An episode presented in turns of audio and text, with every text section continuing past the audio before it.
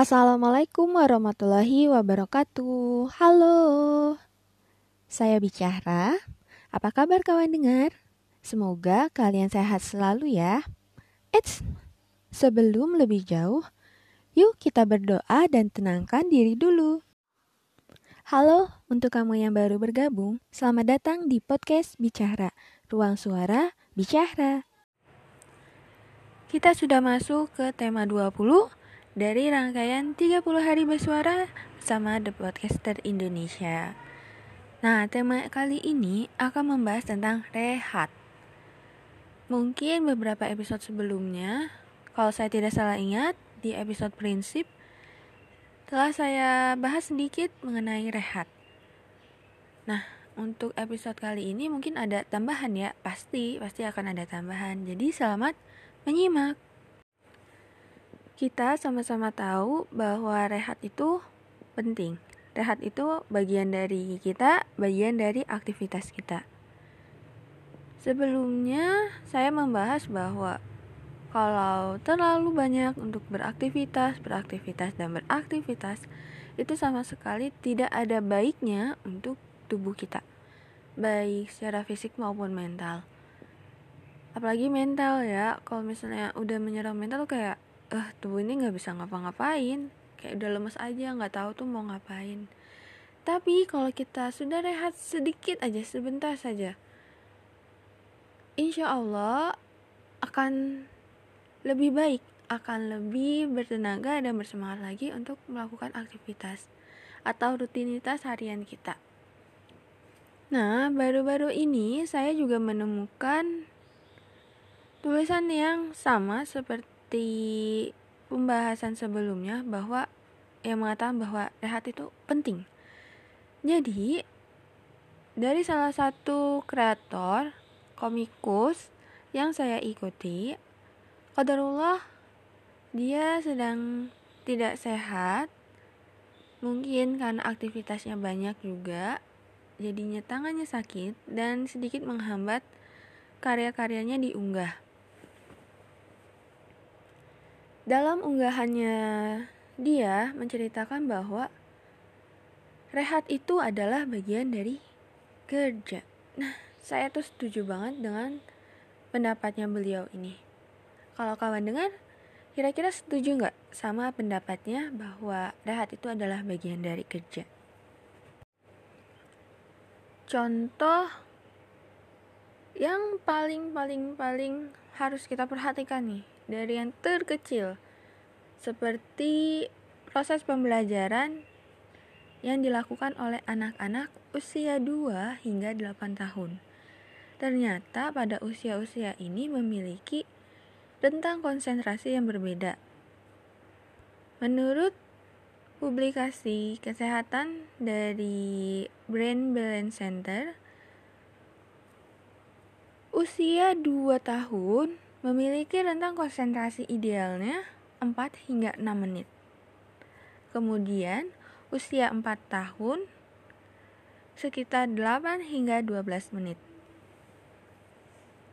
Selanjutnya, usia 6 tahun memiliki konsentrasi dari rentang 12 hingga 18 menit. Dan terakhir, pada usia 8 tahun memiliki konsentrasi di 16 hingga 24 menit.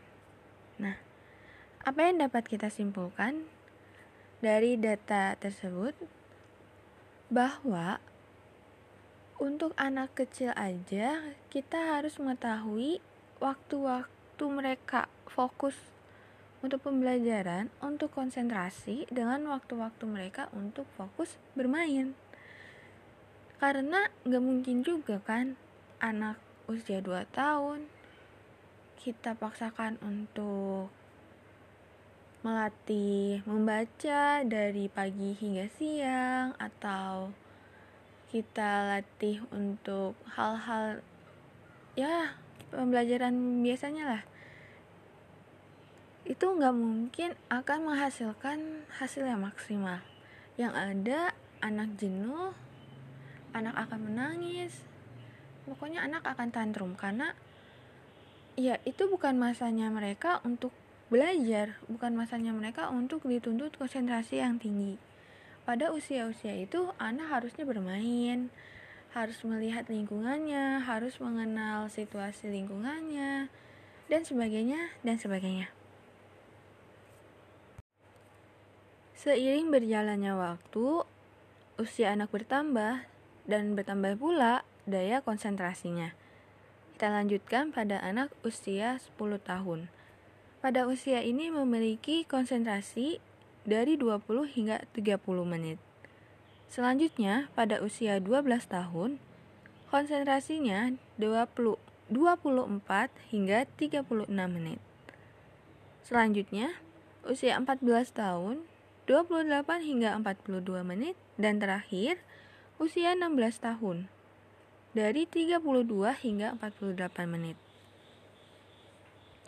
Coba kawan dengar ingat-ingat kembali waktu kita belajar di sekolah, waktu kita belajar di rumah, atau waktu kita belajar di bangku perkuliahan, apakah sudah sesuai dengan kira-kira ya perhitungan pembagian waktu konsentrasi dan rehat ini?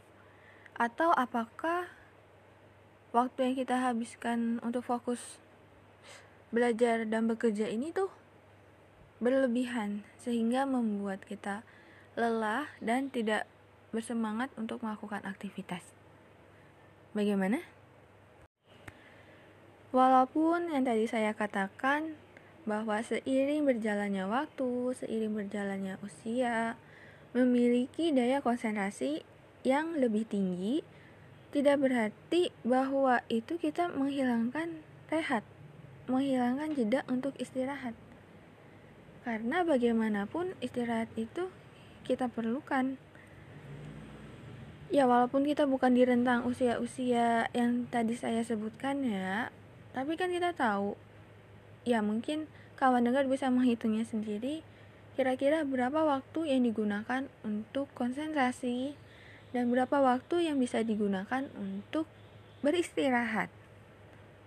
Nah, kira-kira nih ada nggak pembagian waktu istirahat yang sudah kawan dengar buat? Bicara tentang rehat, bicara tentang uh, konsentrasi pasti terbersit dalam pikiran kawan dengar mengenai jam tidur karena tidur itu adalah aktivitas yang kita butuhkan aktivitas yang setidaknya kita lakukan setiap harinya walaupun mungkin durasinya berbeda-beda tapi ya kita perlu ingat juga bahwa sama halnya dengan konsentrasi tadi. Waktu untuk tidur ini pada setiap usianya juga memiliki perbedaan. Misalnya, pada usia kita nih, atau usia dewasa muda sekitar 18 hingga 25 tahun atau usia dewasa sekitar 26 sampai 64 tahun memiliki waktu tidur berkisar 7 hingga 9 jam per hari.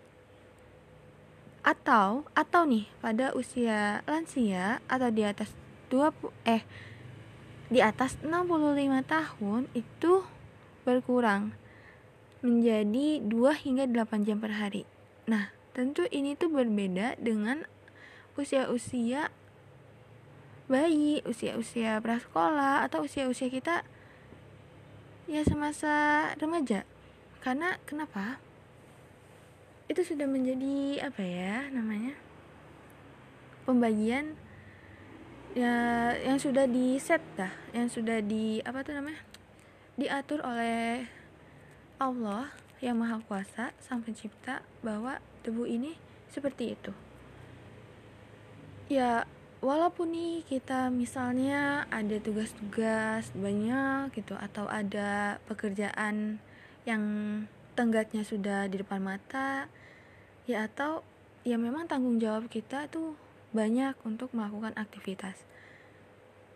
Tetapi bukan berarti kita meninggalkan jam-jam tidur jam-jam kita untuk mengistirahatkan tubuh. Karena kalau kita melanggar pasti ada efeknya. Entah itu efeknya langsung atau entah itu efeknya nanti. Yang akan merugikan diri kita sendiri ya pokoknya nggak ada untungnya sih. Jadi bagaimana nih kawan dengar? Apakah kawan dengar sudah memiliki jam-jam yang urut yang spesifik untuk melakukan aktivitas untuk rehat sejenak dan untuk istirahat seperti tidur Oke, kita rehat dulu ya sejenak untuk episode ini. Terima kasih sudah menyimak. Uh, kita doakan untuk yang kurang sehat semoga membaik, semoga dapat beraktivitas dengan baik seperti sedia kala. Dan yang masih sehat tetap jaga kesehatan, oke? Okay? Sampai jumpa di ruang suara bicara selanjutnya. Wassalamualaikum warahmatullahi wabarakatuh.